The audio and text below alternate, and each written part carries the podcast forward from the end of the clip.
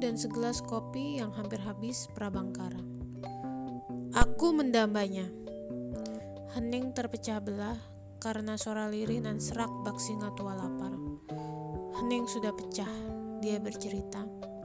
Saban sore, aku berlari kecil ke arah barat sambil berdoa supaya titik jingga tak berlari menjauhi aku. Aku pun terus mendengarkannya hingga aku lupa kopi panasku sudah mulai dingin. Aku perlahan mencucupnya dan bertanya, "Apa yang kau cari?" Tanyaku lirih kepadanya. "Hasrat," ujarnya sambil mengecap segelas kopi hitam pahit. "Hasrat? Hasratmu mengejar jingga?" Tanyaku lagi. "Bukan," jawabnya dengan tegas.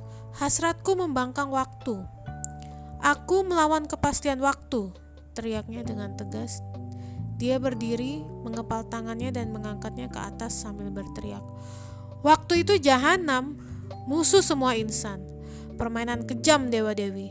Melihat kita, manusia, perlahan gugur karena waktu. Aku, aku mengejar jingga untuk melawan kesombongan dewa-dewi. Dengarkan aku, wahai dewa-dewi bangsat dan binal.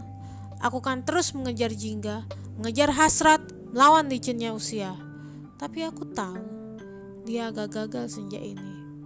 Dewa Dewi rasanya telah menutup layar hitam lebih cepat. Dia terlambat. Aku pun turut berduka.